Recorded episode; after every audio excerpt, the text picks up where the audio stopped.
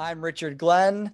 Um, I am a minister in the Christian denomination known as the New Church, also sometimes known as Swedenborgianism.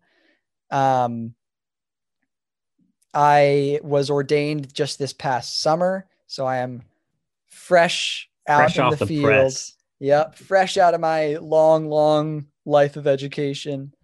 Finally, boots on the ground in the real world. Um, strange time to start being a minister with a pandemic and all. Um, but yeah, I've really been enjoying it, and and maybe we'll get into more about what the new church is and how it differs from other branches of Christianity as we get into it. But but that's me. And my Awesome. name is is Luke. I am actually was a poli sci major, worked in the government for a little bit, did not enjoy myself, and then decided to pursue um, my passions and uh, help out a community that I thought is great, which is my church community. And one way in doing that is um, by by like hosting media content and creating content for our sort of international church. So beyond the podcast that Richard and I started, um, I also do a lot of different productions for the church. We just did a YouTube series um, called Big Spiritual Questions that have been uh, more popular than I expected, which is great. Uh, and we're doing another season right now of that. And yeah, but just thinking back to our podcast specifically called Spiritable, check it out wherever you you know find podcasts. Um, it's cool because Richard and I didn't know each other until we were 17. And so our origin story is that we both moved into a dormitory together because we were doing uh, sort of a boarding school type of thing. And we met, hit it off like the first day, and have been besties ever since. And I was just thinking about this recently, like looking back at that, it'd be cool to go back and visit us, having known each other for a week, and be like, hey, you guys are going to create some cool content for your church society together. Um, that would have been a wild thing to have heard and, and known. So it's fun looking back on our history. And we're both very passionate about um, spirituality in general and just the power of belief and and the goodness that spirituality can bring and kind of the universal universality of belief um, however it, reaches people and I, I think both of us i don't want to speak for you too much richard so chime in but I def- I'll speak for myself. I get frustrated by people's inability to talk about things. Like you don't go up to people on the street and be like, you know, I'm, I'm struggling with this thing with God right now. What do you think? Like, obviously, that's too deep to just like approach a stranger with, but there's this whole taboo about talking about what you believe in or what you were raised with, where you are now. And I just don't think that's a very useful wall to have up. So I'm all about breaking down that sort of arbitrary wall and talking about where we come from, how our beliefs differ, how we're similar, and just making space for that in friendships and in casual relationships, even. So that's some of some of our ethos, and we can definitely get into more specific belief stuff. But I'm sure you have questions as far as that goes. Yeah, Definitely. I, oh, I'm, I'm big on conversational spirituality. I think that something that has been a big point of suffering for a lot of um, Western churches, especially. I can only really speak to my experience in America, but a lot of American churches, especially more traditional churches, uh, struggle with this this kind of distant feeling um, this this inaccessibility um, and, and almost like a stuffiness that I am very uh, against. Um, I I think that church should be where you go, a community that you can be supported by, not a community that you feel like you have to prove anything to. Um, I think that talking about, like we were talking about before we started rolling, just having those big thoughts is is I find so important, and I'm a person that processes very verbally. Um, a fun story about that: I watched a show a while ago and texted actually our uh, our producer uh, Ben, who isn't on the call with us, obviously, uh, and said, "I need you to watch the show because I don't know whether I liked it or not." because I, I needed someone to talk to the show about Mhm. because I'm such a verbal communicator. I can only understand things for myself if I'm talking to someone about them. So spirituality has always been something that I've talked to people about and I have found it so useful for myself and my experience is that people have found it useful and I just want to get rid of the weird stigma around opening up about that sort of thing or or the stigma around having different beliefs to the other people that you're in a community with. Um, because if we have ideas that we think are important enough to live our lives by why aren't we telling other people those ideas or at Mm. least being okay to talk about those ideas. Like I think if everyone was evangelizing constantly, it'd make for a very strange world. But we should be pumped about the stuff we believe in and the direction our lives are going. And if you're not, then maybe re-examine those values and and what and goals. You know, Yeah. Where do you think that stigma comes from? I think um, at least in our Western culture, uh, tr- traditional Christianity was very closed off. Like even in the history of it, um, people escaped religious persecution and came to this country. And so you have this whole identity sort of formed around something that needs to be removed from other people to keep it safe. Um, and, and I think that general uh, stance kind of seeps into modernity, uh, especially in Christianity. And I can only speak for that because that's what I'm a part of. Uh, I think that's a big part of where it comes from. And a lot of insecurity on a more personal level of people, you know, growing up in a culture, religion, not really sure if they believe it at this point or not, not really sure how their values mesh with what they were raised with. And um, it- yeah, it's just an, it's probably the most personal thing to hold as an individual. And so being challenged on that, or even the thought of being challenged on that, uh, would be extremely vulnerable and difficult. And it's hard to go into that a lot of the time. Mm. Yeah, yeah. I I think religious persecution is a big one, or or even just like disrespectful religious exchange. You know, how how often do we hear uh, people of one faith mocking people of another, or saying that they they're evil because of what they believe, or saying that they're going to be damned because of what they believe?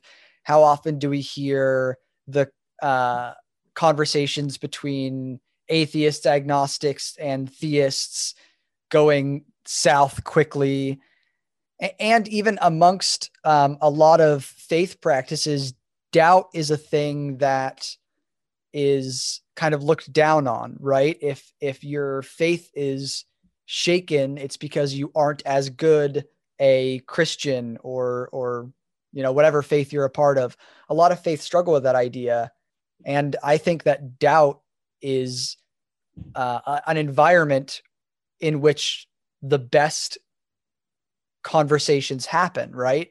When you're actually questioning earnestly what is right and what you should believe instead of uh, a, a kind of defensive exchange that often Mhm. happens with different different belief systems.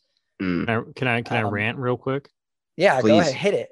Please do. Well, I, I think a lot of people are also trapped in a very in Christianity again in an Old Testament mentality of like we need to talk to people who don't believe what we do the same way that like God spoke to the children of Israel. Like he God handed down the 10 commandments which are it's not like uh do this and you'll be great. Everything everyone's awesome. It's like don't do this, don't do this. You're bad if you do that. Don't do this. And so we get this sort of eh, coming into the 21st century, this conversation around like, well, if, if you don't do X, Y, and Z, you're going to hell and you are damned. If you don't admit Jesus Christ as your personal Lord and Savior, you're damned to hell. I don't care how good of a person you are. And I just think it's so disconnected from how we can receive God now. Like Mm. the children of Israel kind of needed to be bossed around. They were simple people. But I don't think we're in that same stage of development anymore. And I don't think that's how God works with us anymore. Like God meets people where they are. And we have this whole issue, constant issue in Christianity of the church saying, like, no, you need to meet us where we are because we can't change. We're always right. So people need to change for us.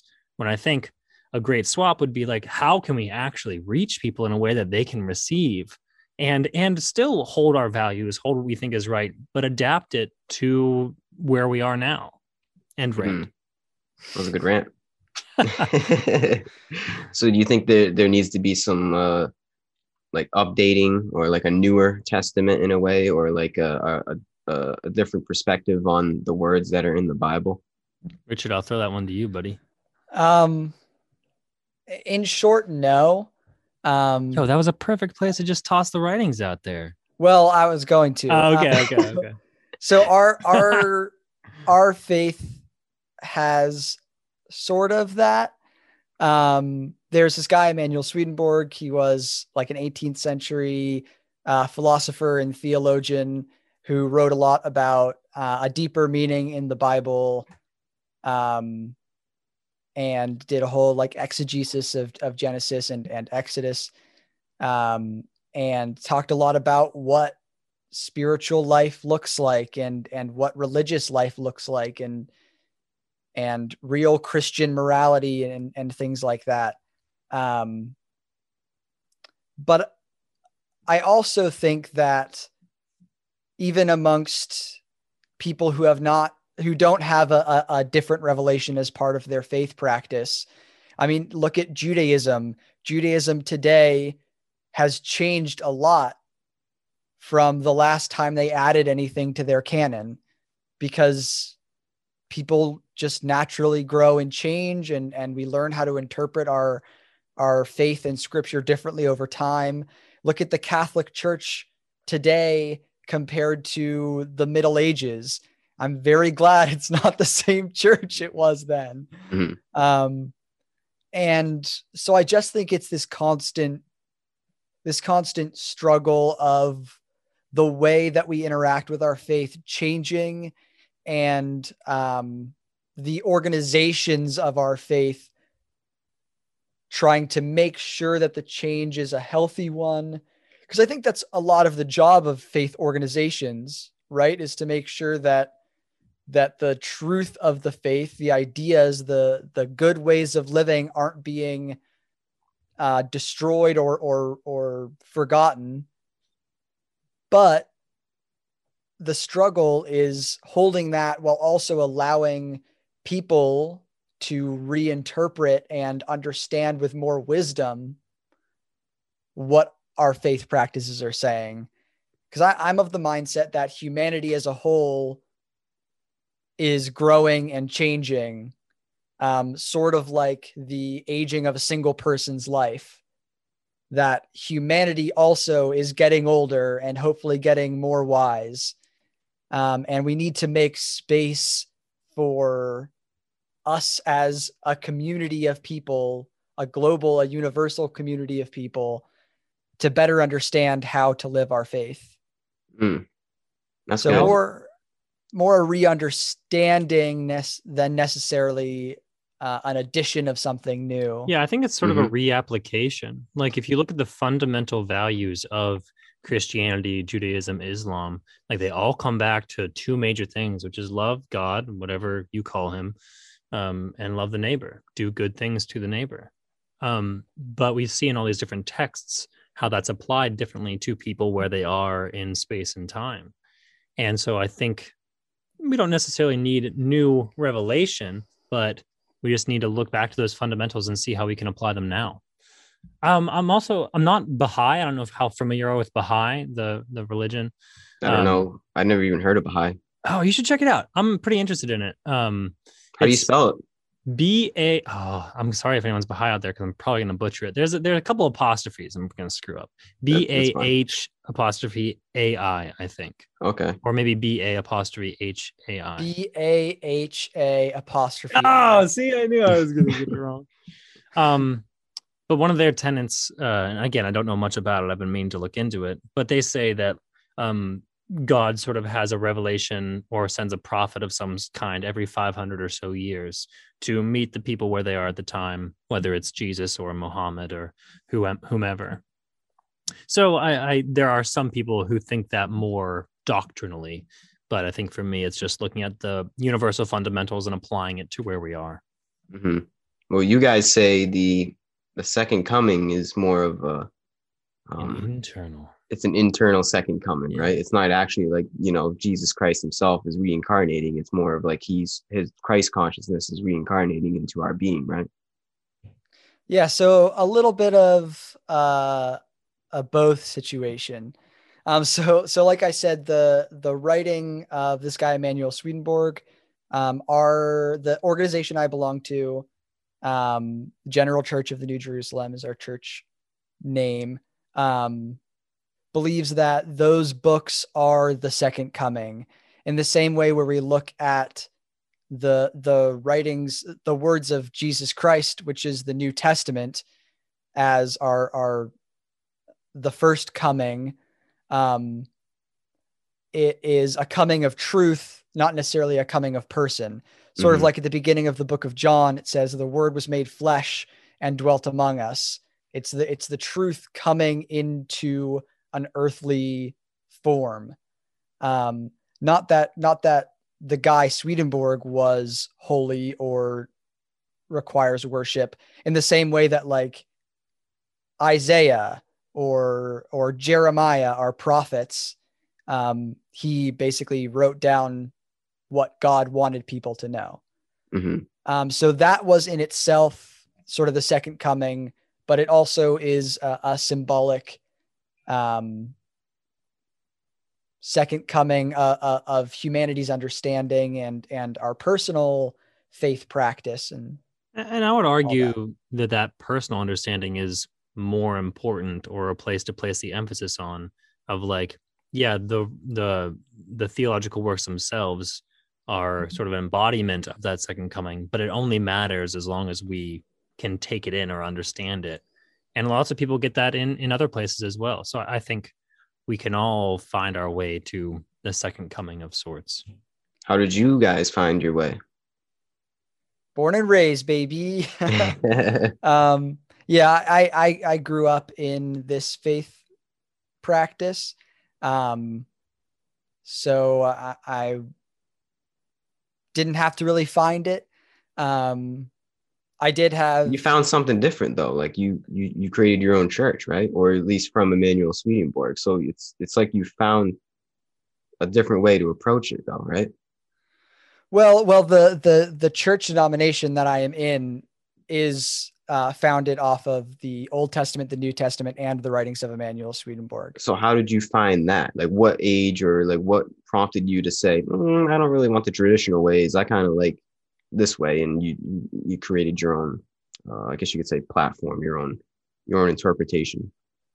Um, it was it was what my parents had found already. They they both read it and, and believed. Yeah, in the, it the and- church has Oh. been around since um what 1800 1790 when was the first church Swedenborg 1800s sometime. Church history's better than mine. I don't know. So yeah, this the the the Swedenborgian religion has been around, or the General Church of the New Jerusalem has been around since the 1800s. Oh, okay. So, So, you guys have both been brought up into that faith. I was partially. My dad, my dad was part of the faith. My mom um, was when she was married to him, but once they divorced, um, she wasn't, and then remarried. And my stepdad's very evangelical. So I went to some more traditional Christian missionary youth groups going up and some mission trips and that kind of thing. And uh, kind of left a sour taste in my mouth Mm. uh, from that experience. And so I uh, started looking into my dad's religion a little bit more, really liked the things I saw. And uh, yeah, kind of kind of went from there. If you could put it simply, um, what makes it different from traditional Catholicism? Um, to put it simply, uh, the Bible is a continuous story about our spiritual journey. Um, and heaven is a choice that all good people make. Heaven is not where you are sent, hell is not where you are sent. Heaven or hell is a choice based on what you love. Um, people that love each other and love doing good and bettering the world choose heaven. People that love selfish things and taking advantage of others choose hell. Um, And that is true of, of anyone of any faith practice, um, theist or atheist. Of course, if you die and suddenly there's an afterlife, you probably won't stay atheist for too long. Um, yeah. Unless Um, somehow we all create our own afterlife based on our belief in, in this life. Some people say that. Yeah. uh, the uh, shoot, Man, I wouldn't want to choose to be dead forever. what is that faith practice called? My Is there a certain practice it. That Yeah, that has it's like that. u- universal. Hmm. Oh, yeah. You were telling me about your grandma that one time. I forget. No, not my grandma. It's Oh, it's Ju- Justin's. yeah, Justin's Justin's, grandma. grandma. Our, our one of our friends, Justin, his grandma, was part of this church for a while.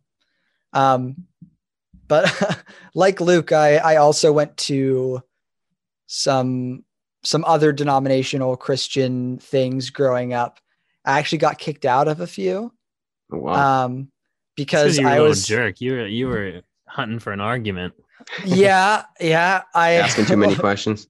Yes, asking too many questions, often not with the most charitable tone. hmm Um, because I, I I didn't like what was being said, and I was 12 and lacking tact, um, and derailing classes that were not trying to go down a theological rabbit hole with me. Um, Um, I'll I'll Yeah. say what what drew me away from traditional Christianity and to the new church was this one experience I had at youth group where they had everyone put down their heads, you know, kind of like we were playing thumbs up, seven up, throwback, um, in school. But so we put our heads down and they were like, raise your hand if you have been saved. And I was like, man, I, I was probably seventh grade at the time. I was like, I don't know how I feel about the whole being saved things, but like technically, I guess I haven't been saved. And so it was this very like put on the spot type of thing where you like revealed yourself by raising your hand just so the pastors could see who haven't been saved and they could pray for them and stuff. And so I did that and then felt kind of just gross about it and just got me thinking about salvation in general. And I just so fervently disagree with the traditional Christian idea that you need to admit Jesus Christ as your personal Lord and Savior in order to go to heaven. That just discounts billions of people and and, Yeah. and millions or, or thou- thousands or millions who have never even heard of Jesus Christ or or seen a Bible or had any interaction with that.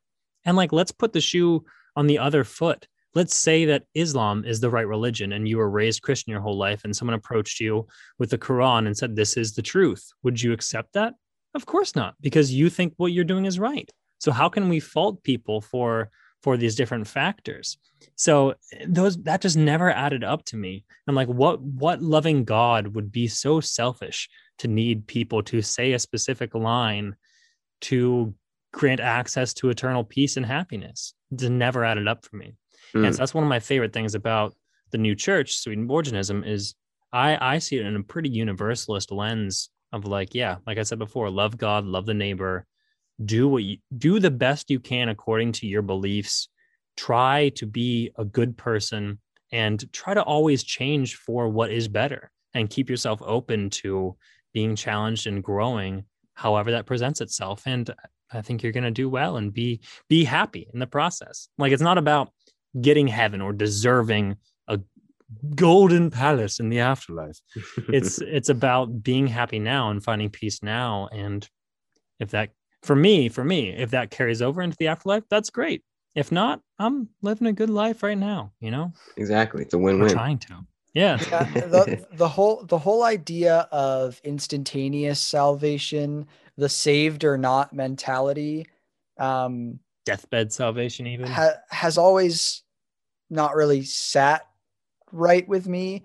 I like intellectually or or emotionally, I guess. Um, like Luke was saying, it just doesn't seem fair. Like how, how could a how could a God of love create a system like that where Yeah. people are are damned for eternity based on chance? hmm um and, and also it's it just doesn't seem like a system that that promotes a person being their best self, right? Mhm. And, and a thing I like about about the new church is it's very um wow, a word just left my head. It's very process driven. Um, it, it's a lot of focus on on process theology, on on salvation being a process of changing and growing and bettering yourself and and overcoming bad habits and and learning to love good things more and more and and learning to love bad things less and less um, and each day choosing to move closer to heaven.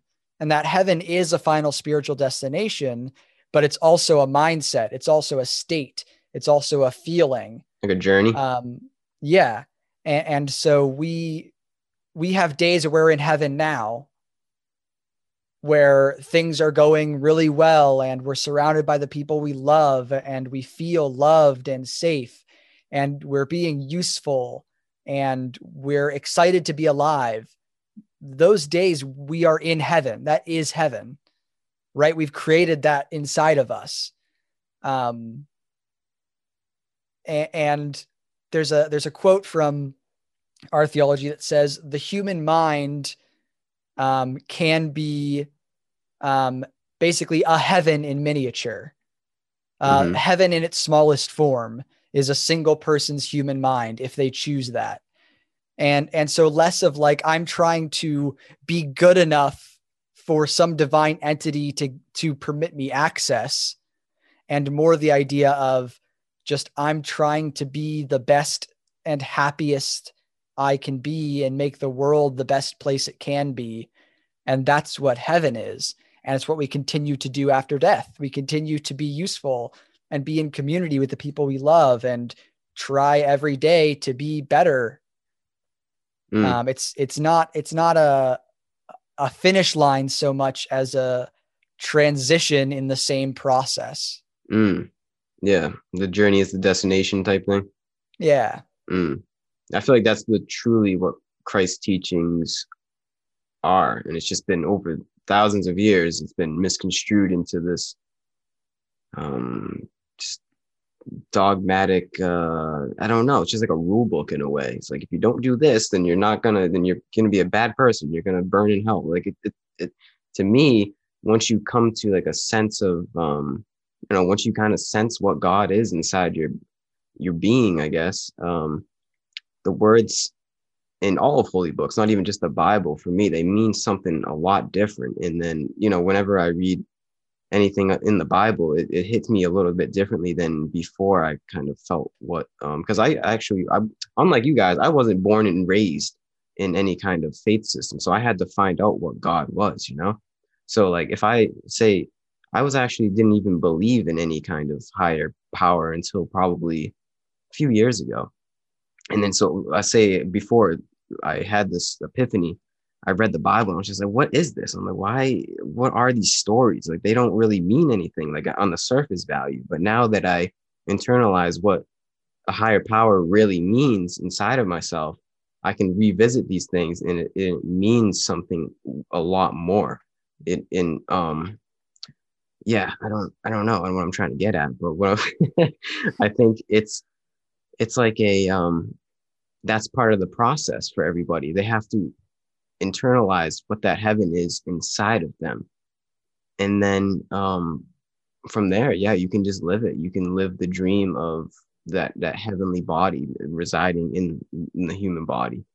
That's kind of like how I see it. You know, that's what heaven is to me. It is. I, I'm glad you guys said that. It's it's a mindset, and the Mhm. mindset is, for me at least, um, knowing that no matter what, I'm in this divine process and there's nobody that can really tell me, even, even on the bad days where it doesn't seem like heaven, you know, even when something goes awry and I just feel like the world's against me, I know somewhere deep down in the back of my mind, it may, it may be a very small glimmer of light, but it's still there and it's always shining. And that to me is heaven. That to me is salvation, knowing that there is some kind of higher power that is resonate resonating inside of my being and it's always there. To me that is heaven. And i don't know if that goes along with what you guys said but i think it somewhat coincides. It's like part of that in this human life that no matter what happens the highs and the lows there is always that sense of being a part of the process and being connected and being a part of the process is means also that I'm connected to you. And that's a beautiful thing. That means that like since you I'm in the process, that means you guys are in the process too. And like that means, whoa, that's cool. That means we're brothers. You know what I mean? So like it just gives me a sense of um uh, just a sense of peace, you know, because we live in a world where it tells us don't don't think about that stuff. Don't um you know, like like we talked about before we started recording, it's like everyone's too afraid to confront that higher that higher um, state of mind that you can we, we can all reach. But I think once we do, it'll give us a sense of purpose, and that's what we all lack, is that sense of purpose. And from that purpose is that's heaven to me, is knowing that I have a place in this world, to know that I I am here for some kind of reason for something wanted me here to be here and that's for everybody. Anybody listening you guys there there is there is a place for all of us in this process. And to me that's what heaven is man. End of my yeah. rant i like well said. box rants. Yeah well I, I like how you you talked about uh the spiritual body and your body uh it, it lines up amazingly seamlessly with a, a big um, tenet of our faith, and this it's this idea of um, what is sometimes called the the grand man, or uh, depending on how you translate it, the the greatest human, um, and it's obviously referring to God, but it's also referring to the the structure of heaven, and it's it's sort of a, a uh, symbology for the different uses that people serve. And it, it talks very, very specifically about like there are angels. Side note, uh, our faith teaches that angels are just people that have died. There aren't different celestial beings. So if I say angels, I'm just talking about good dead people. The big, the big distinction. So, so the new church theology does have a lot of this idea of connectedness and it's one of my favorite things about it um, one thing not not to get too heavily theological uh, but this idea that our, our we are spiritual beings currently conscious in a natural body is sort of a foundational idea right we are innately spiritual beings mm-hmm. and um, the natural world is less of a reality than the spiritual world is. Um, but it's sort of a, a, a place where we can work on discovering who we want to be. Um, mm-hmm. And then, but we're still actively spiritual beings, and we have a connection through the spiritual world to everyone that that is a is a spiritual being, right? All other forms of of sentient life, um, and a closer or further connection, depending on our loves, um, over time. And and a thing that's a little bit, bit. Yeah, like our our core motivation, what drives us, what what what we love above all else um, and the way that love takes form. Um, Our church just talks about loves a lot, and yeah, good to, good to explain. Um, and, and one of the things it talks about is how um, ideas are actually spread through spiritual connection across all of humanity. Mm. Um, and how our, our thoughts are connected to heaven and to hell and how like if, if if you're sitting on the couch and you have like a really self-deprecating thought out of nowhere or a really mean thought about someone else that's not necessarily you right because just like heaven is hoping to influence you hell is hoping to influence you Um, and so a lot of thoughts are pouring in, and we are what we choose to believe and keep around. Hmm Um, and it's sort of a foundation for the idea of the second coming that we talked about earlier. Um, it was physical books, but also kind of a permeation of ideas. Um, and we believe there was a fundamental change in the way that humanity experiences spirituality after these new ideas came to light. Um, and it wasn't just like all the people who read the book told others about it. It was like for heaven and for earth, there's a new understanding.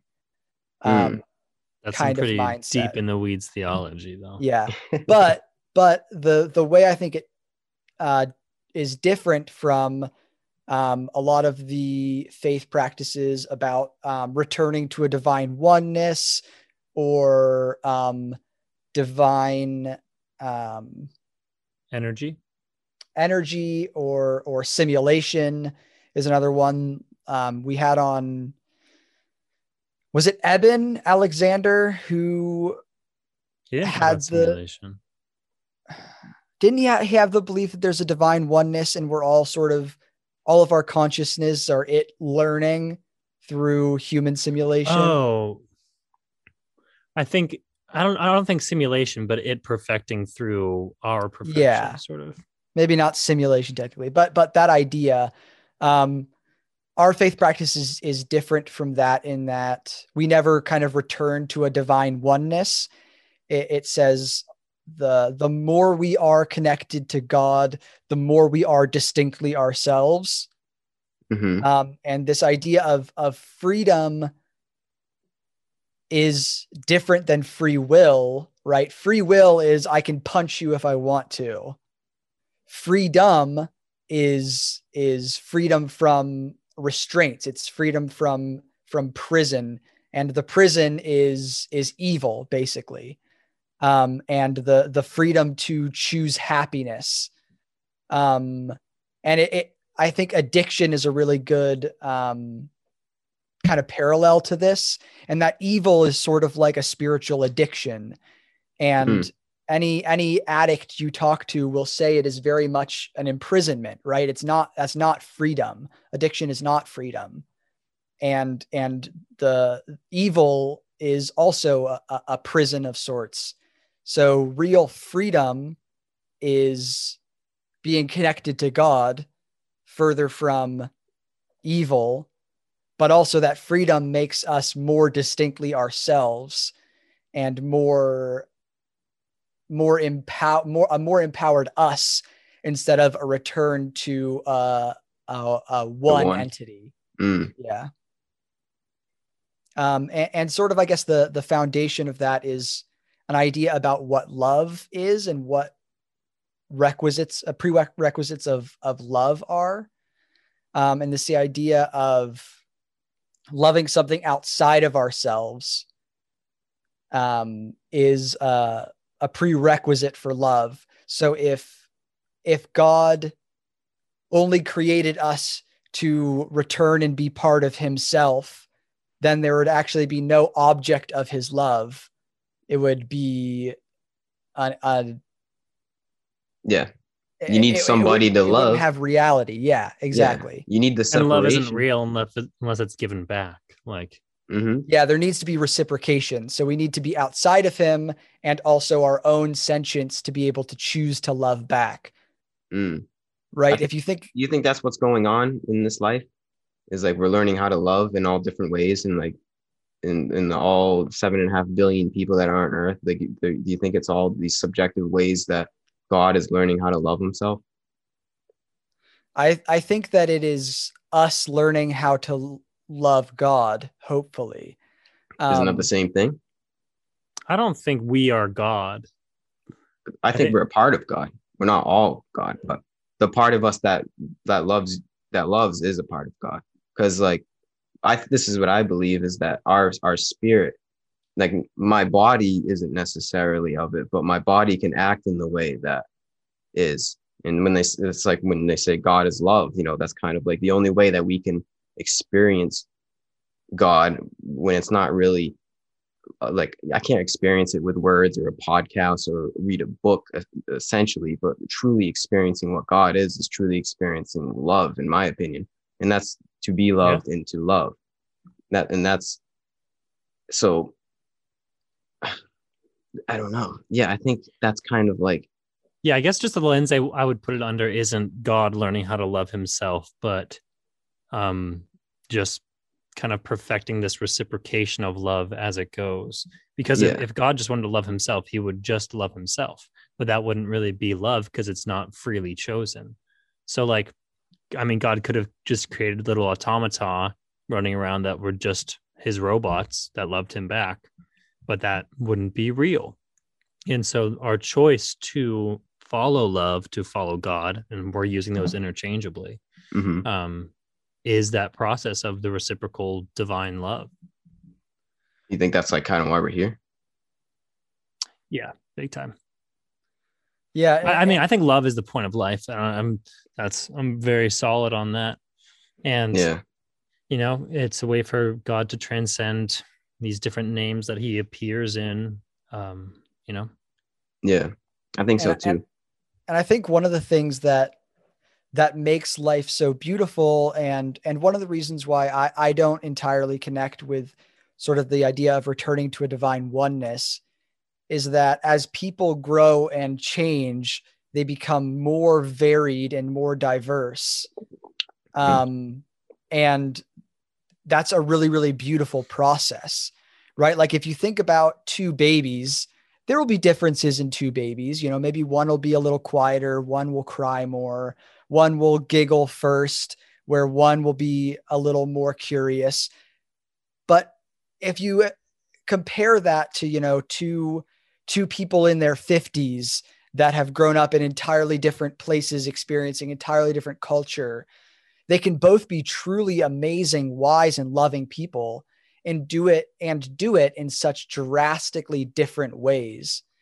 And that and that variety is amazing.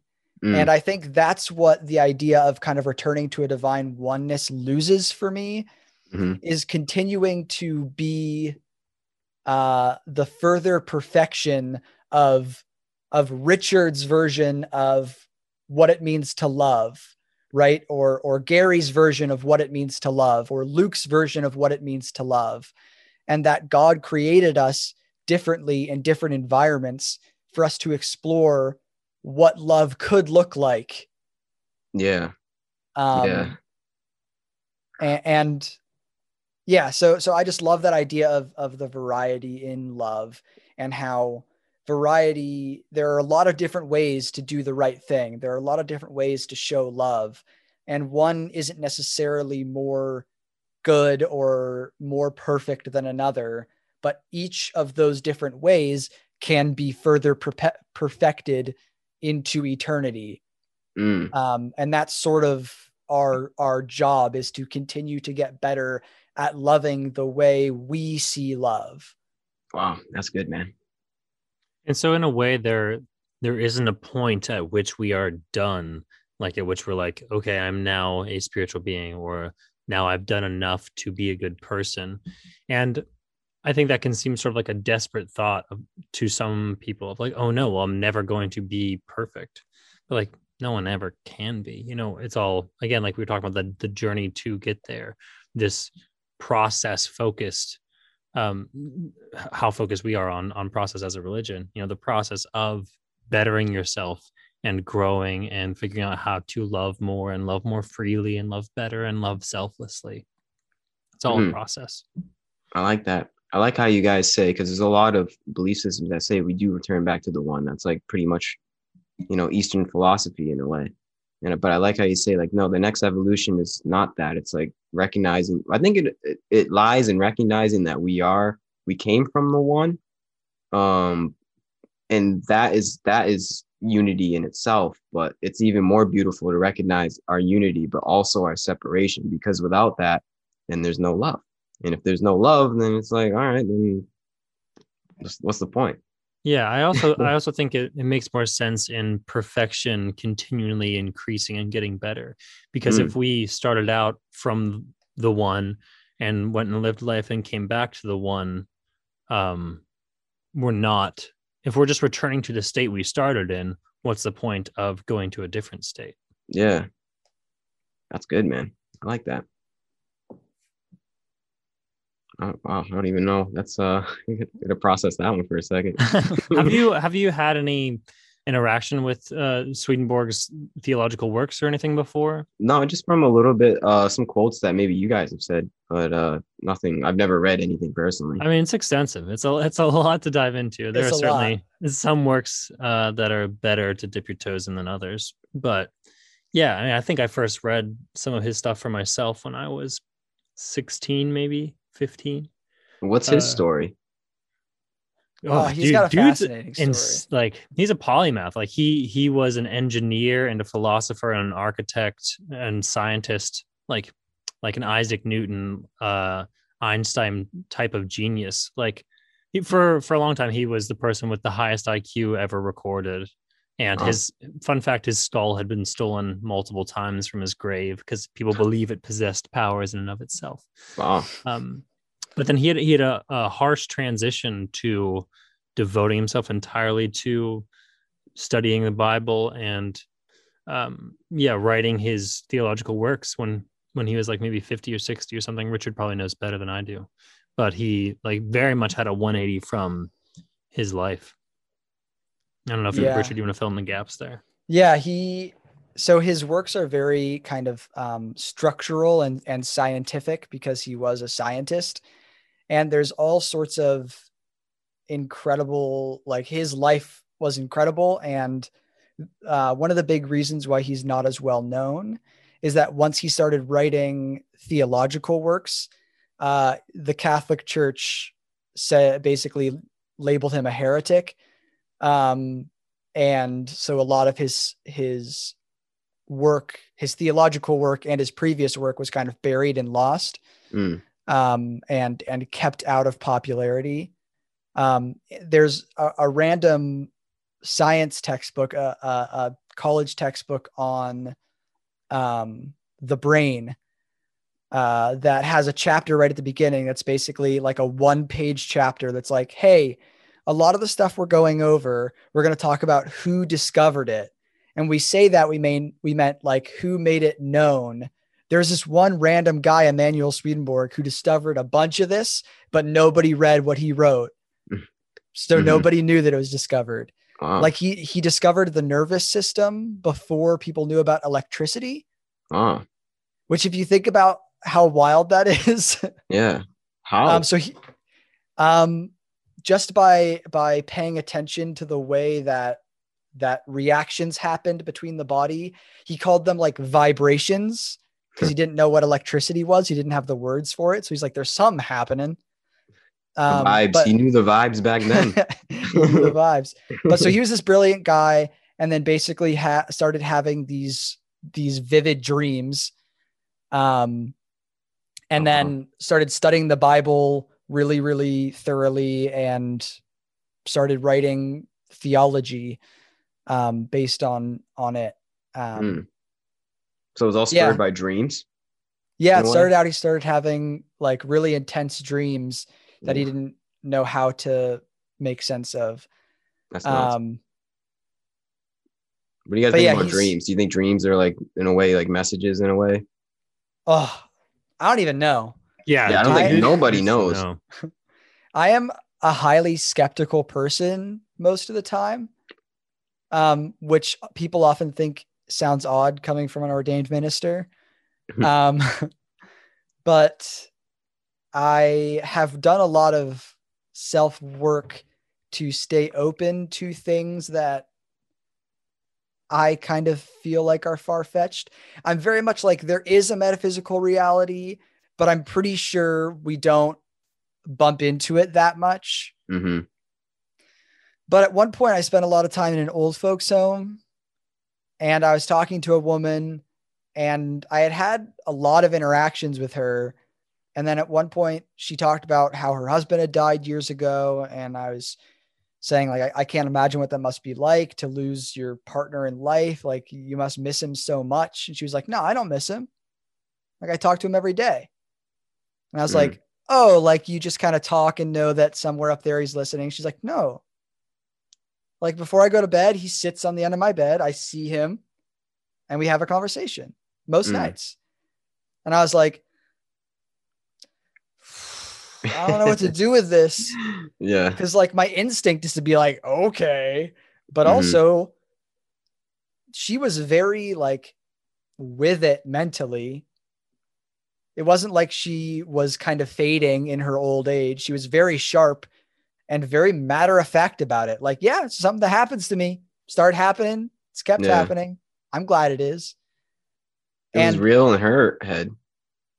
yeah but also it we had a guy on our podcast that had done a lot of research into spiritual experiences. Hmm and there's a study done and i'm not going to remember all the specifics but basically the gist of it was a study was done of a bunch of of widows um, and widowers and asked them to list the the number one thing that was most useful in them dealing with their grief and it, it was a study just trying to figure out like how grief counseling can be better Is this David Hufford or who is this?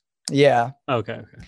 And and the study's result was that the number one answer was a visit from the deceased partner was the number one most useful thing in people dealing with their grief Mm. and that's a really widespread spiritual event to be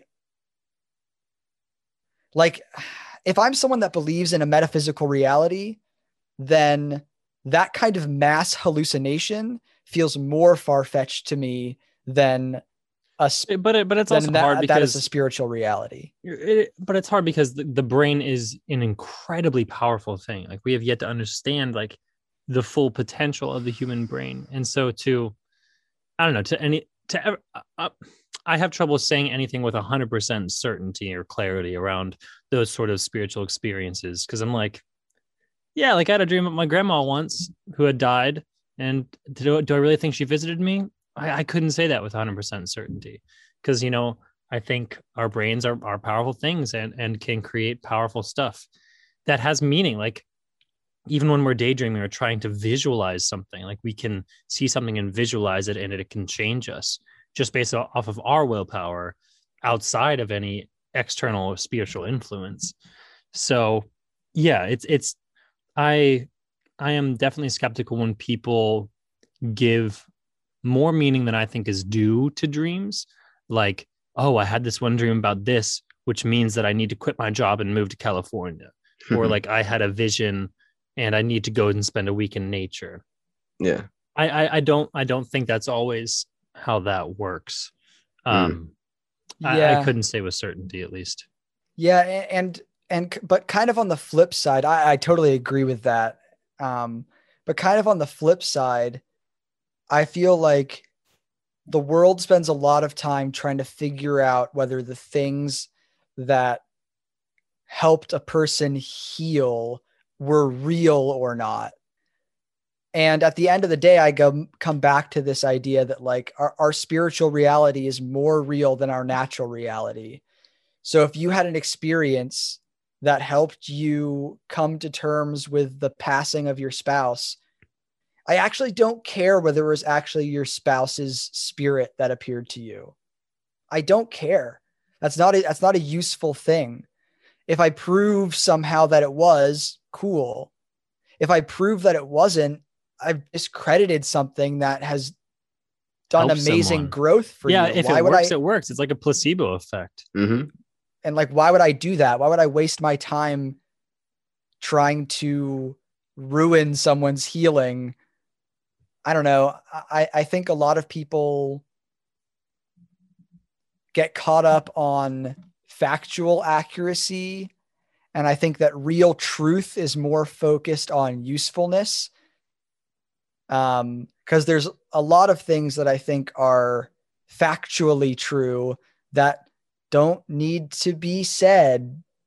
You know, if if I thought that Luke's shirt was hideous, being like, Luke, you're such an idiot. I hate you and your shirt. All of those might be true, or rather, that might be factual, but I wasn't being true to how I think I should live. I wasn't being true to Mm. what I owe Luke as a friend and other human being. You So know, what so is there's a lot of I think that truth is uh love given form.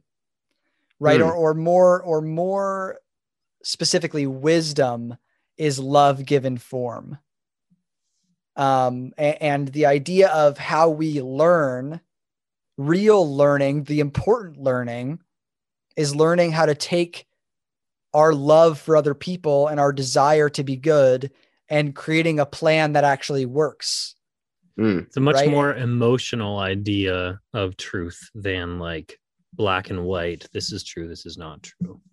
Which I really like. I'm a very emotional person, so it works well for me. Hmm.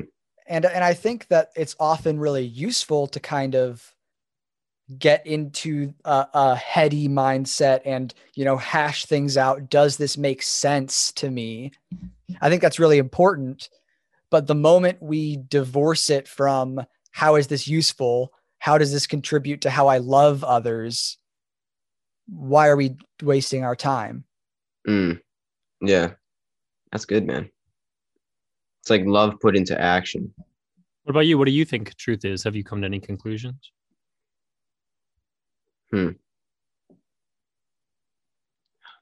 That's Our a tough church one. definitely likes these big uh, words of like love and truth and wisdom and use. Truth. Let me see. Let me. Oh, I was, I'm not trying to put you on the spot. I just wasn't sure if you asked it coming from a place of having a preconceived idea. No, I'm trying to find the truth, man. Again, That's why I it's a, this. it's a journey. It's a journey. it's I guess it's um truth, like universal truth, is acting according to a sense of selflessness for my fellow human beings in the best way that I can. That's kind of acting according to truth. But I think everybody has their own way of their own way to act according to the truth, but the truth doesn't change. There's still everybody has their own way to do it, but there's still always that truth. And I think the, the truth, the ultimate universal truth, is kind of beyond words. It's just kind of like something that you internalize and act upon. But there's nothing that I could say or read or listen Yeah. to that could really give you truth. hmm And I think, yeah, that was great. And I think one step everything you said loved it Thank you. one step further from that that i think is sometimes more important is people receive truth in different ways and so Hmm. i think we need to apply tact to truth to like even in one-on-one conversations like because i know richard well so like if i present something in a way that i know he's not going to really get anything out of it then that's not the highest form of truth but like if i know how richard can receive something that I want to say, knowing how to shape that in a way that is most useful for him Yeah. is a higher form of truth. And, and so I, I- that's something that I'm really passionate about is trying to figure out how people receive things and molding what I have to give, whether it's an act or a saying or whatever, giving that in a way that they can receive it. Cause like if if if someone can't receive something you're giving them, there's no point to giving it. Like that it Mm. has not been received, so it is not realized, it is not actualized. So Mm, I think that's something really, really important that isn't often given the due it deserves. Like people are always like, well, I, I tried. Like I said, sorry. Like, but if they didn't receive it, if they didn't understand where you're coming from, it's not real. Like it doesn't Yeah. matter. I just think that's so important. it's a skill. Yeah. Yeah, yeah. I think the there's a big difference between any truth that we might have or or be thinking about and sort of the capital T truth. Hmm. And I think at the end of the day, the capital T truth is God, right? I, um, one of the one of the books of our faith is called Divine Love and Wisdom, um, and it's a book about the structure of the universe. Like, how does the universe how does the universe exist? what is it and it basically the premise is it's divine love and divine wisdom right? God's love and God's truth put out and was the actual creative force of the universe. Um, and so that kind of truth, like I love what you said, we can't possibly put that into words because it's mm-hmm. infinite and we are not. We are finite. We are mm-hmm. we have we have boundaries. Our brain can only think so much. Um, but we can have pieces, we can have kind of reflections even if they're not the most accurate reflection, even if it's kind of, you know, uh, funhouse mirror reflections of the truth, it, it's still a, a, a, picture of it, um, some aspect of it. And like I said, by that? Um, like, I don't know. I, I, I think let me think of a good example. Are you talking about like little moments that resonate with you as like, yes, this is what life is all about, like that sort of thing? Is that what you're trying to say? I mean, or or even the the huge ideas that I build my life around, right? The the faith that I found my life that I build my life on is different than anyone else's. Even people in the same faith practice as mm-hmm. me everyone sees it a little bit differently. Everyone lives it a little bit differently. And that doesn't make me necessarily any closer to the truth than anyone or a better else. Christian than someone else. Um and and maybe it does. Some people do pick bad ways to live their lives right? And that's unfortunate.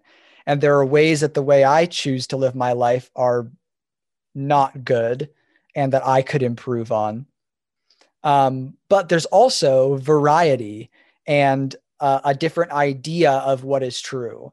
And, you know, sort of like we need big um, thinkers. We need people that are able to sit in a room and think about, you know, the meaning of existence. But we Everyone also need do that. We also need people that have huge hearts and are willing to just be there and say, I don't care about that. I care about listening to you right now and being with you and making sure that you know that you're supported and worth loving.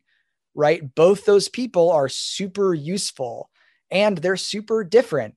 And those are both truths. And they're both parts of the truth. Gotcha. Um, that was wonderfully explained. Yes. Oh. It's I think it's up to us to live according to the truth, right? It's ultimately we are the embodiment of the truth. And I, from the action. I, I do take. think we can we can trip ourselves up in this never-ending quest to find that capital T truth. And I've been thinking about success a lot recently and what that is. And I feel like people are always looking for the definition of success.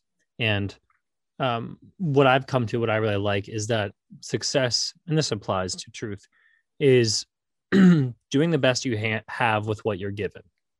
Like we are all handed a deck of cards in life. We all have a, a have a hand of cards. I mean, and um, it's easy to be like, oh, I wish I had his hand of cards or her hand of cards or their hand of cards or whatever. But no, you're given this. How can you use that to the fullest potential? Like look at what you're given in life and just go for it. Like figure everything out that you can within your limitations because we all have limitations. I don't know. I, I, that that works really well for me because it's something mm-hmm. anyone mm-hmm. can do, no matter where they're from, and we can all do that spiritually too. Like we're all raised in different environments with different people around us, but our minds are always free, and we just have to use our natural inclinations and polish them up as best we can in order to be the best people we can be. Mm-hmm. You got to play your hand right, right? Yeah. Mm-hmm. So how and, how do you polish that? Oh, sorry. You go. You want to say something? Oh, I, I was going to say I, I have been thinking about success in in the framework for a, for a bit now of kind of momentum, um, and um, movement rather than specific goals because I think like like Luke I trip myself up with goals a lot too. Like I'm I'm very much like, oh, did this checklist, bam, it's done. Mm-hmm. So I I'm I'm with you there, but it's it's hard for me. And and I've found that I often try to look at my spiritual process as a checklist. and it always feels good in the moment and then terrible later on. And what I mean by that is I'm yes, often I have prayed today. or or even like, oh, I struggle with uh, jealousy. I fixed it. Check on to the next thing. I will never deal with that again. Mm. And that goes all well and good for a month tops until all the same things come back. And I'm like, what what was the point?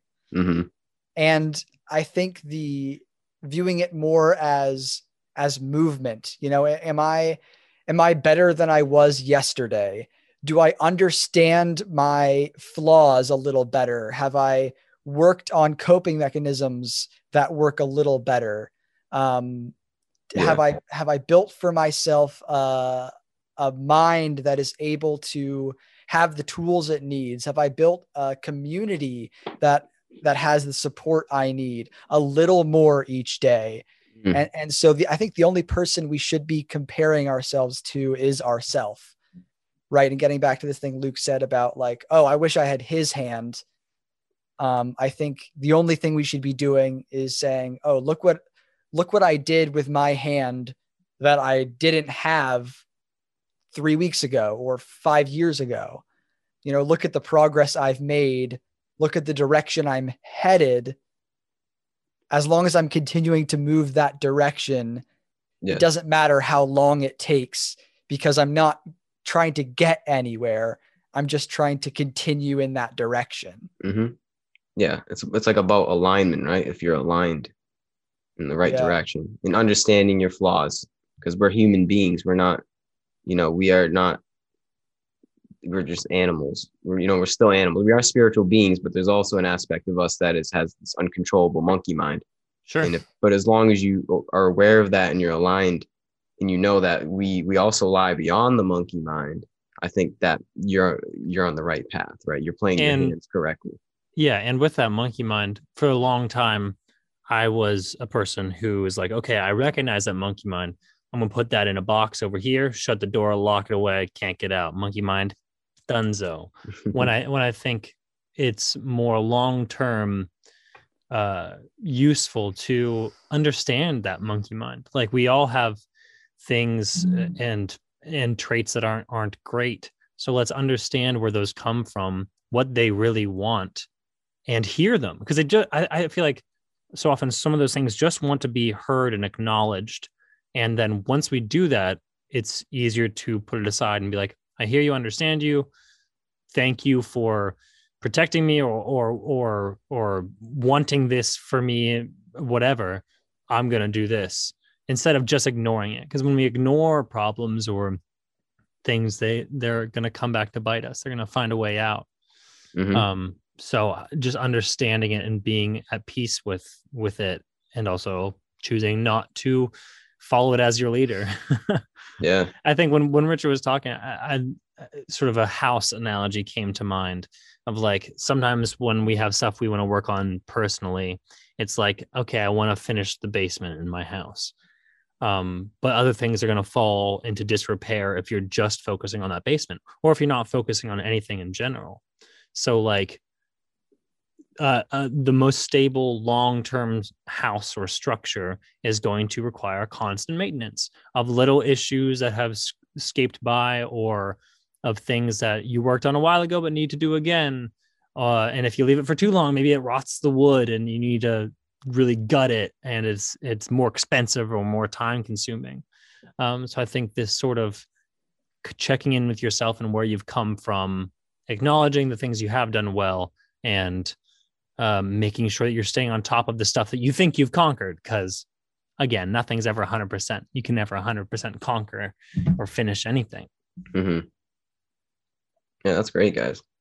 So, what is your practice like? Do you have any sort of uh, routine or anything? well we that- put five people like in a pentagram and then we they all get ceremonial sort of daggers and Mhm. they'll turn to the right uh, i think the third sunset of every other week uh, no we were hey, if it we're works, it works. You know. we're fairly traditional uh, minister uh, Sunday services, that sort of thing. That's what that's what Richard does.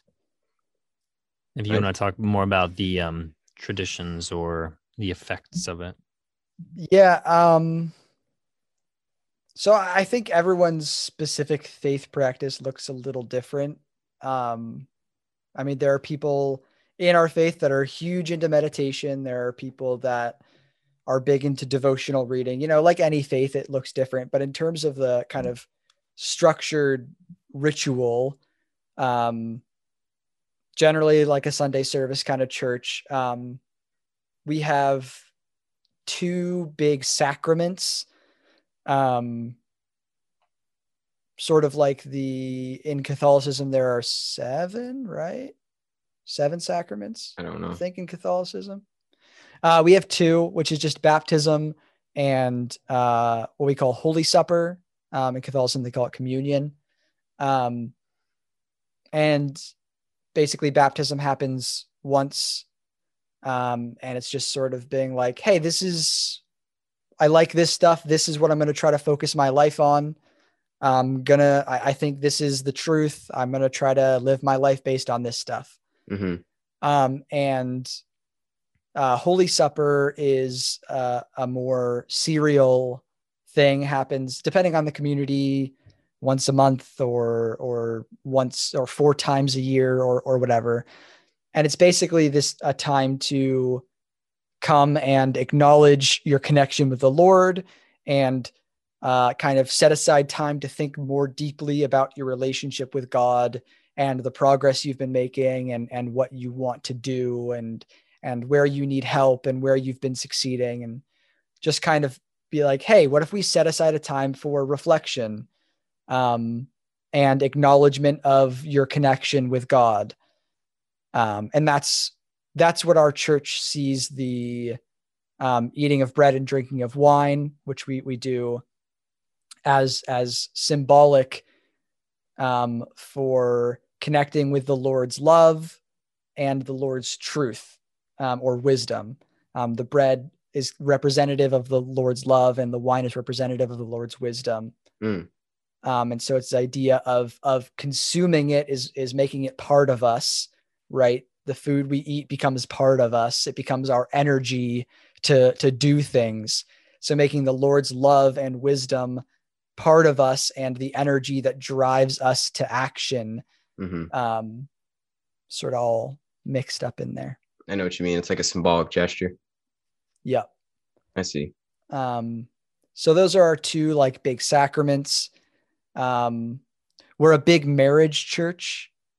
Um, one of our teachings is that um, marriage continues after death, and that people in heaven are married, um, which is different from the I, I believe Catholicism uh, has the idea that we're genderless spirits after death. Um, the new church teaches that people are are married after death, which is I think a really cool idea because as as a married person myself, um, I can't imagine being like, well, I died so long, person I spent my whole life with. Mm. Um, so it's so marriage in a different energetic form in a way though? Like, what if, you know, if there is a, a life that's after this or some kind of other realm, I would imagine we don't look like like I don't look like this probably, and you don't. There isn't probably even vision. Like I can imagine heaven is something that is outside our five senses. It's like this. We still embody the same energy that we embody in this that we embody, but I think to me it, it's something that is so outside of this body, if that makes sense. Like it's the same energetic patterns and the same kind of being that's inside of me, but it's not necessarily like the same image, if that makes sense. Do you believe it's sort of like that? Um, so I think that our five senses are um, sort of like I was talking about mirrors before. I think a lot of things on in the natural realm are sort of a mirror of something higher. Mhm. And we see that just in our common language. Like I just said, I said we see that in our common language. I don't mean literally we see it. yeah. I mean we understand it hmm right and so eyes have this representative idea of of understanding or thought um But if I say, I hear you, it's a little more than just I understand. It's more of an emotional connection. I, I get it. Mhm. I, I feel it. Yeah. And so, so hearing has a, a, a more heart focused representation. And so, um, the new church teaches that we still have bodies that can act and do things, um, but it's a spiritual reality um, with its own kind of spiritual physics that are different than the physics of the natural world. But at the same time, a lot of things appear in a form that we would expect them to, but it's a form representative of something deeper. Um, know what you mean. know, so so people are are energetic and youthful and and beautiful in the same way that someone you love really really deeply looks more beautiful to you than they probably do to someone else Mhm. because you know the real beauty of them and it shines through on their face. Mm. And that is even more a reality after death. Um, and so, like, it, it talks about, you know, people that are in certain mindsets find themselves seeing a certain environment based on the representation of the mindset they're in. You know, so if you're in a mindset of doing something new and excitement for for trying to uh, restart, it'll be morning time. Um, if you're in the mindset of of winding down and and contemplation, maybe it'll be evening. And there's still sort of a progression like that, um, and and an environment like that, but it's representative of what's happening inside us and and and between us rather than a, a, static environment. I know what you mean. Yeah, it's just a continuation of the, the energy. It's not really a continuation of our five senses. It's more of like what the five senses represent. Right. Yep. And so there's this there's this idea where where love is um love is kind of the idea of distance. And again, we see that in our common language. If I say like, "Wow, I'm feeling really close to you." I don't mean that I'm physically up against you. I mean that I feel like our hearts are close, like we're connected, like we are we're sharing an emotional connection. Um, and and that is the reality in the other world. You know the people around you are people that love like you love that understand that that understand the heart in the same way you do. Mm. um, and and time is like i was saying a, a progression of thought pattern. And i think we all kind of have this rise and fall of of excitement about a new endeavor kind of a sustaining in that new endeavor and then uh, an easing out and reflection on what we did kind of pattern and it's like the pattern of the day the rise and fall of the sun Mm. and so there's all these this the the spiritual realities inside us become the spiritual reality around us instead of like oh man i'm really ready to go to bed. Why is it only 4 p.m what happened? Or like i'm not ready to sleep yet. Like i still feel like i have more to do but it's two in the morning and i know i'm going to be exhausted so i guess i'll go to bed. That's not how it functions. Mm. a- a really great real world example is the idea like time flies when you're having fun. And i think the reason that happens is because when we are having fun we are enjoying the state we're in and if it ends before our mind doesn't want that to end we feel like time went by too quickly because our Yeah. spiritual reality we're still right in the middle of that but our physical reality doesn't agree or if you've ever been you know sitting in a class in school and you feel like it's dragging on and on it's because mentally you were done but our real world time doesn't care right Yeah. there's still 25 minutes left in class Mm. um, but in the other world in in heaven it'll be like the moment you're done oh well that's a wrap on class today um, because you're ready to go on to the next thing Mm. um, and and there's a lot of different kind of spiritual physics. Like I said, the book called Divine Love and Wisdom talks about a lot of that stuff. Um, That's as well man. as another book of our faith that's called Heaven and Hell, that's just talks very specifically Yeah, about more experiences of the afterlife. Mm, So if you're interested, you can check out either of those definitely. books. That was great, man. I like how you mentioned school because that's kind of how I see this life. It's like it's like a school. Like we're just here to learn how to love. And uh saying things like that, one would think, I thought at least, like, oh man, I can't wait to get to heaven. I can't wait till whatever comes next, right?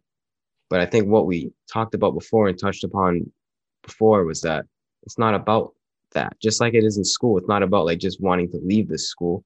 It's about just learning the lessons while we're in school. So I think And it's the same to love thing. school too. Yeah, learning to love school and just Yeah, no, that's huge. and you know heaven starts here. It starts while we're in Wow. school, learning how to learning how to love, and uh and then we graduate. But it doesn't end at graduation, right? hmm Go on to Yeah. college, I guess you could say. Yeah, that, that's that's definitely been a more recent thing for me is like because like I was saying before, I get very checklist oriented and like I do things and it's done, it's in the past, let's move forward constantly.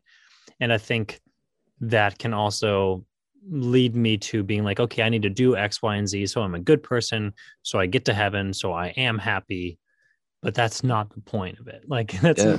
heaven isn't a reward. And I think I said that in the beginning, but like, so I'm trying to be more peaceful with where I am and and loving every every moment to its fullest. And I'm a very like positive, happy person and I love life, but um I'm often like uh in the future operating like what's what's next and not really appreciating the here and now. And and I and I do like taking moments like this, like even while we were talking, while we're talking about school, Richard, I'm thinking back to me in school and thinking class will never end. And just how wild is it that I'm a human being having these experiences with the capability of having memories and thinking about the future and talking about what love is and just sometimes I get very caught up in the just the metaphysical nature of everything that we experience. And it's just so wild and crazy and beautiful that we get this opportunity to do this. Yeah. And like I just think it's so I just think life is so cool. Like it's just the, the coolest thing there is to be alive, to be human with the capabilities we have, and just live every day to the fullest. Hundred percent, man. And I'm glad I get to experience it with you guys Gary, same here, my friend. and anybody listening as well. You know, we're all in this journey together. it's true. It's, It's, the true. beautiful thing. It's But true. uh, yeah.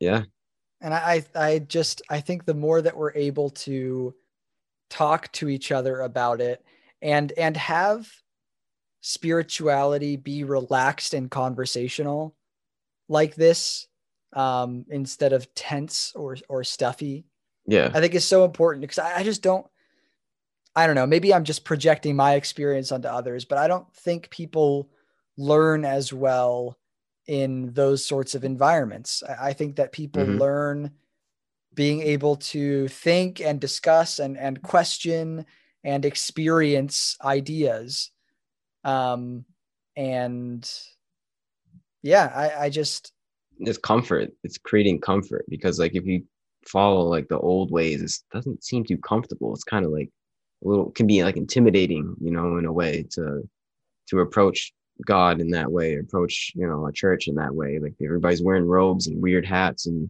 you know burning weird incense. It's like you know it has to be relatable. I feel like Mhm. it's it's good to be uh, relatable and create comfort to people and know that uh um to not approach it with like a sense of fear like if you don't do this then you're gonna end up in the fiery right. uh, the land of hell like yeah it's this is like this is the the second coming like we talked about in the beginning. This is the new beginning of of um of almost like a new church in a way you know? It's, it's a new it's, it's of humanity. It's just creating a a way for everybody to really relate to the vine within themselves. And it starts with just not fearing that in ourselves. And uh yeah these large institutions and you, you know like uh any any large religion it's kind of like i said it can be a little intimidating so that's why it's important for you guys and me and anybody listening to really kind of spread the good word but spread it in a different way that's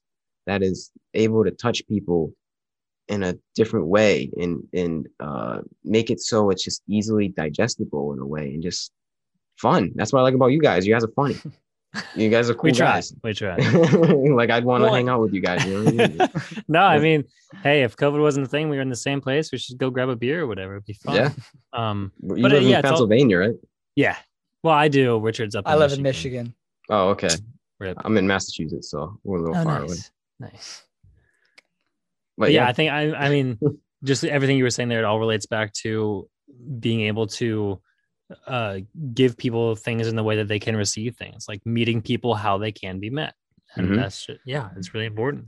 and and and something that we something that i've been thinking about recently is i think that it's really cool how faith communities create a space for people of of similar belief to kind of dive deep into what they believe with each other and learn from other people who are kind of studying the same source i think that's super useful Mm. but i also think if you don't bring that to other people it creates these little pockets where everyone only knows deep down people that believe the same thing as them. And it so easily creates this us versus them yeah. other mentality Mhm. where it's like, oh, we're the people who dive deep and understand, and they're not. Yeah. Instead of like, we're all people that are trying to understand why we're here and how to be our best selves. And it's useful to get together with people with the same mindset and try to perfect the way that we're living. hmm But it's also useful to talk to people who see things differently and see if there's a big area that we just didn't even notice we were lacking. Yeah. Um, and and just to understand that there are people doing it differently and that's okay. hmm Um, and that's where this sort of conversational idea of spirituality just being like, hey, yeah, I believe in God and I think that God is tight and God is love itself. And he's cool and I'm excited to know him. Um, and I'm excited to talk about him with people. hmm Um, instead of being guarded. Yeah. and, and making people feel safe to talk about or hel- not making them but helping them feel safe to talk about what they believe too and like Yeah. not feel like they're going to be scorned or judged or uh, sent damned by us or whatever the case may be yeah. That's what it's about because the, the big G word has a lot of interpretations on, on who you ask. yeah and baggage yeah. sometimes which Yeah. it's hard to get past Yeah. So it is important to have dialogue, not even just listen to dialogue in a podcast, just in general, just anybody. It's important to talk and it just comes down to open mindedness. Just be an open minded person and be understanding of the other person's situation. It's that simple. yeah Yeah. And you can disagree with someone and still be respectful. And Mhm. I, few people change for the better after being from being disrespected. That's it's not Yeah. the way people work. No one's like, oh, that guy was a real a hole to me. Maybe I should listen to what he said. maybe i want to be more like him yeah, Yeah. maybe I should do what he does. Yeah. Exactly, man. Exactly. Just be a good person. yeah That's it. do the best that of what you have Recognize yourself in somebody else. That's it. That's a good starting point. Yeah. you know getting rid of any kind of ritual any kind of anything that you really want to do to get yourself in the mindset if you just want to put it simply just recognize that the other person is also a confused human being that is going through their own shit going through their own whatever drama in life. Just recognize that and maybe take the time to listen to what their situation's like. And then maybe they'll take the time to listen to you. I don't know. No But- and that's such a humble thing to do and i love that. Leaving ego at the door to establish a, a teammate who's just going through life i'm huge on that love it love Mhm. it that's the way man that is the way that is the Oh way. man. But other than that, I think we can wrap it up at that point. cool Awesome. You guys got any closing statements? Anything you'd like to say before we? well i uh, will it up? say that um you know we were saying time flies as a heavenly state and I, you know an hour and a half or whatever went by and just flew on by so Yeah, man. heavenly sort of thing Yeah, it's yeah, like yeah. that. Thanks so much for having us on. This was super fun. I love I love chances to to talk and hear how other people see the world and and get to share what I'm excited about is, is super fun. Yeah, I'd love to. I'd, I haven't heard uh, as much about what you believe and, and your paths. I'd like, so I'll have to come back through some episodes or or come on again sometime and have you have you talk to us more. 100% always down. You guys are always welcome. Uh, welcome, and I'll always. You guys want to extend the invite to me? I'll come on and talk to you guys. Awesome. awesome. Either way, I'd like to so talk to you Gary. guys more because you just seem like cool guys. So Yo, hit us up Yeah. for sure. no worries. Yeah, definitely. Um, uh, a quick, quick plug, if you don't mind. If anyone out there is curious about uh, myself, Luke, and Richard, and want to know more about our religion or see what we're up to, our podcast is called Spiritable. That is Spirit Able, and we're on Stitcher, iTunes, Spotify, wherever you find audio podcasts, as well as YouTube, where we have our video podcast. So check us out, Spiritable, if you're interested to learn more.